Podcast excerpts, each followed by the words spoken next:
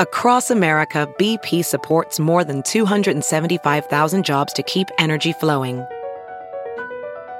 Jobs like updating turbines at one of our Indiana wind farms and producing more oil and gas with fewer operational emissions in the Gulf of Mexico. It's and, not or.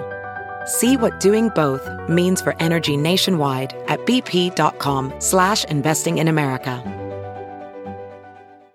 Good morning. I'm Margie Ellisor, Fox 2 with your St. Louis news, driven by Bomarito Automotive Group. St. Louis City Health Director Dr. Frederick Echols has a new title this morning. He is now the acting health director. The city council pointed out the city charter says the director must be a licensed physician, but Echols is not currently licensed to practice medicine.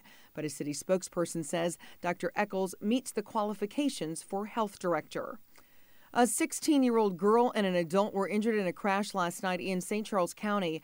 The accident happened around 9 last night on Highway 94 at O'Fallon Road. The Missouri Highway Patrol says a driver ran a red light, hitting the other vehicle. His passenger and the driver of the other car were both thrown from their vehicles.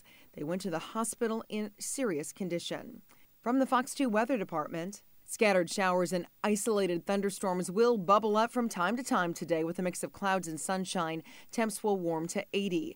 Then a cool front will bring one last round of showers and thunderstorms tonight. Tomorrow marks the start of a nice stretch of days with decreasing clouds, northwest breezes, and an afternoon high in the upper 70s.